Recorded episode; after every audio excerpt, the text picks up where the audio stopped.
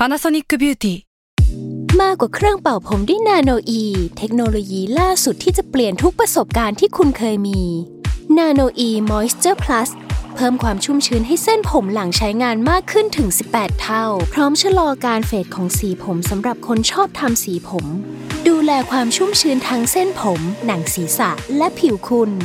Panasonic NA0J มีเทคโนโลยีนาโนอีที่ care only you s a l ม o n PODCAST มัน สด อร่อย ก่อนจะเข้าสู่รายการนะคะ บอกไว้นิดนึงว่ารายการของเราเนี่ยดูดวงตามลัคนาราศีนะคะสำหรับใครที่อยากทราบว่าลัคนาราศีคืออะไร สามารถไปฟังได้ที่ EP 1 เลยเนาะส่วนเว็บที่ใช้คำนวณลัคนาราศีนะคะ ก็คือ w w w m y h o l a c o m นะคะ เข้าไปได้เลยค่ะสตาร์ราศี ที่พึ่งทางใจของผู้ประสบภัยจากดวงดาว สวัสดีค่ะ ยินดีต้อนรับเข้าสู่รายการสตาร์ราศีที่พึ่งทางใจของผู้ประสบภัยจากดวงดาวค่ะ แล้วก็วันนี้นะคะ ต้อนรับกลับมาที่สตูดิโออีกครั้งหลังจากที่เราอัดที่บ้านกันมาหลายสัปดาห์แล้วนะคะ EP นี้ก็จะเป็น EP ที่ 37 ค่ะ จะเป็นดวงระหว่างวันที่ 28 จนถึง 4 กรกฎาคม 2564 นะคะ แล้วก็วันนี้เนี่ยก็มาพร้อมกับข่าวดีหนึ่งเรื่องเลยก็คือ มีดาวดวงหนึ่งนะคะ ที่เรารอคอยว่าเขาจะย้ายเมื่อไหร่นะคะ แล้วก็เขาก็ย้ายแล้ว ย้ายวันที่2นะคะก็คือดาวพุธค่ะ ดาวพุธตอนนี้มันไม่ย้ายใช่ไหมหลายคนก็จะเห็นว่าเออชีวิตของเราในช่วง 2 เดือนที่ผ่านมา มันไม่ค่อยก้าวหน้าเลย คือมันจะมีบางเรื่องที่เราคิดวนเวียนอยู่ตรงเนี้ยแล้วก็มันก็ไม่ขยับไปข้างหน้าสักที ถ้าสมมติว่าใครที่ส่งผลในเรื่องความรักก็จะเฮ้ยอยากกลับไปหาแฟนเก่าไหมหรือปัญหาที่มีอยู่กับแฟนตอนเนี้ยคือเราคิดมันแล้วก็แบบเราหาทางออกให้มันไม่ได้อะไรประมาณนั้นน่ะนะคะ ช่วงนี้เนี่ยมันก็จะขยับไปกว่าเดิมแล้วสำหรับคนที่มีปัญหาเรื่องความรัก ส่วนเรื่องอื่นๆก็เหมือนกันนะคะ ไม่ว่าจะเป็นการเงินหรือการงานนะคะ แต่คำว่าขยับของพิมพ์เนี่ยไม่ได้หมายความว่ามันจะขยับไปในทางที่ดีขึ้นสำหรับทุกคนนะ แต่ว่ามันก็มีทิศทางที่ชัดเจน หรือว่ามันแสดงผลสักที เช่น ถ้าไม่ได้ก็ไม่ได้แบบชัดๆสักที ไม่ใช่เอ้ยได้หรือไม่ได้อะไรประมาณนั้นนะคะ ส่วนคนที่ได้ประโยชน์จากมันก็จะได้ในแง่มุมที่ชัดขึ้นกว่าเดิม โอเค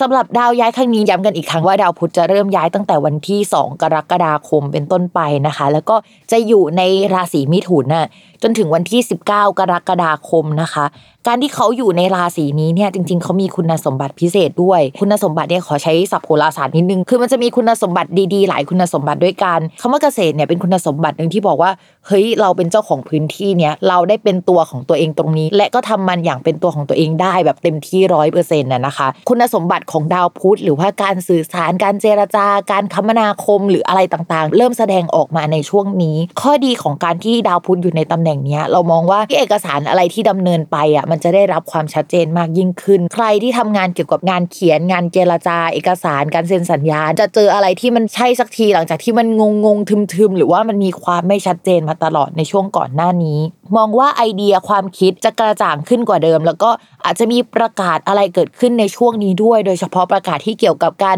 ไปมาหาสู่เปิดประเทศ การคมนาคมอะไรต่างๆ แนวนี้มันจะอยู่ในแคตตากรีนี้ทั้งหมดนะคะ ใครที่ทำงานด้านการสื่อสารก็มองว่าช่วงนี้ก็จะเป็นช่วงที่ มองเห็นทิศทางในการทำงานเนี่ยชัดมากยิ่งขึ้นนะคะ แต่พิมพ์พูดเลยว่ามันจะชัดอยู่ช่วงนี้แหละ แต่ว่าพอหลังจาก 19 กรกฎาคมเป็นต้นไป มันก็ไม่เชิงว่าแย่เท่าที่ควร แต่ว่ามันจะโดนเบียดบ้างเบียดเบียนจากอย่างอื่นนะคะ หรือว่ามันจะมีข้อจำกัดเพิ่มขึ้นมาในช่วงเวลานั้น แทนที่ว่ามันจะโฟล์คล้ายๆ กับช่วงนี้ เพราะฉะนั้นเนี่ยอยากทำอะไรนะคะ ในแง่ของการสื่อสารติดต่อเจรจารีบทำนะคะ ให้จบระหว่างวันที่ 2 จนถึง 19 กรกฎาคม ในช่วงนี้น่าจะราบรื่นกว่าช่วงอื่นค่ะ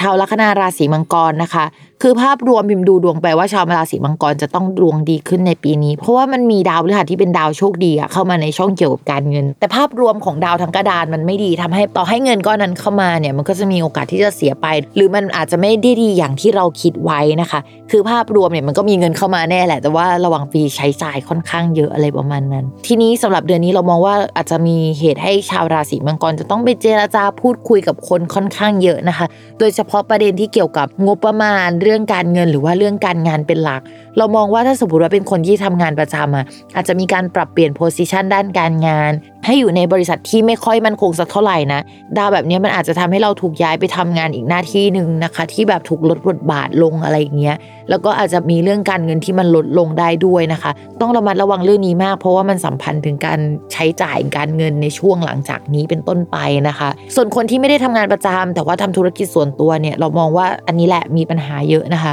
จะต้องลดสเกลของงานค่อนข้างเยอะในช่วงนี้นะคะ เพื่อเอาตัวรอดไปให้ได้ ถามว่าชาวราศีมังกรจะจบมรสุมเมื่อไหร่เราบอกเลยว่า มันยังคงอีกหลายเดือนนะ ที่ชาวราศีมังกรจะเจออะไรลักษณะนี้นะคะ ต้องประคับประคองนะคะทำอะไรก็ได้ให้อยู่รอดให้ผ่านช่วง2อสเดือนนี้ไปก่อนแล้วมันจะรอดผลอะไรทุกอย่างที่มันประเดประดังเข้ามานะคะ กัดฟันกันอีกนิดนึงนะคะสำหรับชาวราศีมังกร ส่วนภาพรวมด้านการเงิน ก็อย่างที่พูดไปนะคะ เพราะว่ามันผสมโรงกับเรื่องการงานด้วย มันยังคงไม่ค่อยดีสักเท่าไหร่นะคะ คือใน 2 เดือนนี้มันไม่ดีแล้ว แล้วก็บวกไปอีก 2 เดือน เรามองว่าการเงินเนี่ยยังคงต้องใช้เวลาประมาณ 3-4 เดือนนะคะ กว่าจะหายใจหายคอได้มากขึ้นกว่าเดิมนะคะ และตอนนี้นะคะอาจจะมีปัญหาเกี่ยวกับการใช้จ่ายนะคะ ที่สัมพันธ์กับที่อยู่อาศัยด้วย เช่นการผ่อนบ้านนะคะ หรือว่าค่าเช่าบ้าน หรือว่าการปรับปรุงหรือซ่อมแซมบ้าน สมมุติว่าชาวลัคนาราศีมังกรเนี่ยช่วงนี้มีแผนจะซ่อมแซมบ้าน งบประมาณอาจจะบานปลายนะคะกว่าที่คิดไว้นะคะ หรือว่าคนที่รับเหมาอาจจะหายไปหรือว่าทิ้งงานไปได้ในช่วงนี้นะคะ เพราะว่ามันมีเรื่องที่สัมพันธ์กับการเงินนี่แหละ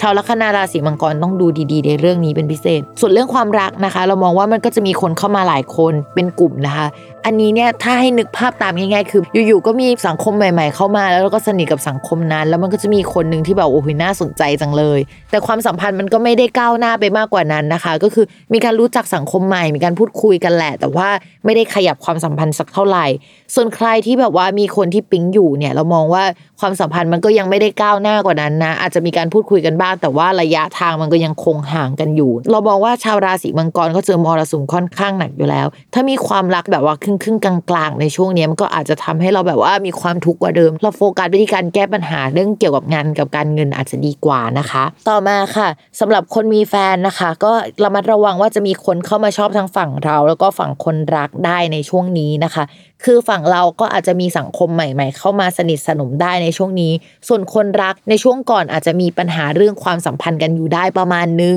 แล้วก็จะมีคนที่เฮ้ยมา support คนรักของเราหรือว่ามาพูดคุยได้ ช่วงนี้คนนั้นอาจจะแบบเสนอหน้าเป็นพิเศษนะคะ แต่ถามว่าคนรักของเราจะรู้สึกอะไรไหมเนี่ยพี่มองว่าอย่างนี้ คือช่วงก่อนหน้านี้มันอาจจะมีบาดแผลและความเครียดเข้ามาไง มันอาจจะทำให้เฮ้ยอยากมีคนพูดคุยนะคะ จริง ๆ แล้วพิมอยากให้ขยับช่องว่างอะที่มีต่อกันในช่วงก่อนหน้านี้ให้เข้ามาใกล้ชิดกันประมาณหนึ่งสำหรับชาวราศีมังกรที่ฟังแล้วรู้สึกว่าเฮ้ยทำไมมันไม่ได้ตรงกับดวงของเราเลยเนี่ยแม่หมอแนะนำว่าเวลาเราพูดถึงคนรักเนี่ยมันอาจจะพูดถึงคู่สัญญา หรือคนที่มาติดต่อการขาเจรจาได้นะคะ เรื่องราวเนี่ยมันอาจจะไม่ได้เกิดขึ้นระหว่างคนรักของเราโดยตรง แต่อาจจะเกิดขึ้นกับคู่สัญญาของเรา เช่น สมมติว่าเรากับเขาเนี่ยดีลงานกันดีๆ อาจจะมีบริษัทอื่น ๆ ติดต่อมาก็ได้ในช่วงนี้มันอาจจะเป็นเรื่องแบบนั้นนะคะ เวลาอ่านเนี่ยมันอาจจะต้องอ่านให้ครอบคลุมในทุกหัวข้อมันตีความได้หลายแบบนะคะ ตีในมิติของคนรักก็ได้ตีในมิติของคู่สัญญาก็ได้อย่าเพิ่งตกใจนะคะอย่าลืมติดตามรายการสตาร์ราศีที่พึ่งทางใจของผู้ประสบภัยจากดวงดาว กับแม่หมอพิมฟ้าในทุกวันอาทิตย์ ทุกช่องทางของ s ซ l m o n Podcast สำหรับวันนี้แม่หมอไปก่อนนะคะ สวัสดีค่ะ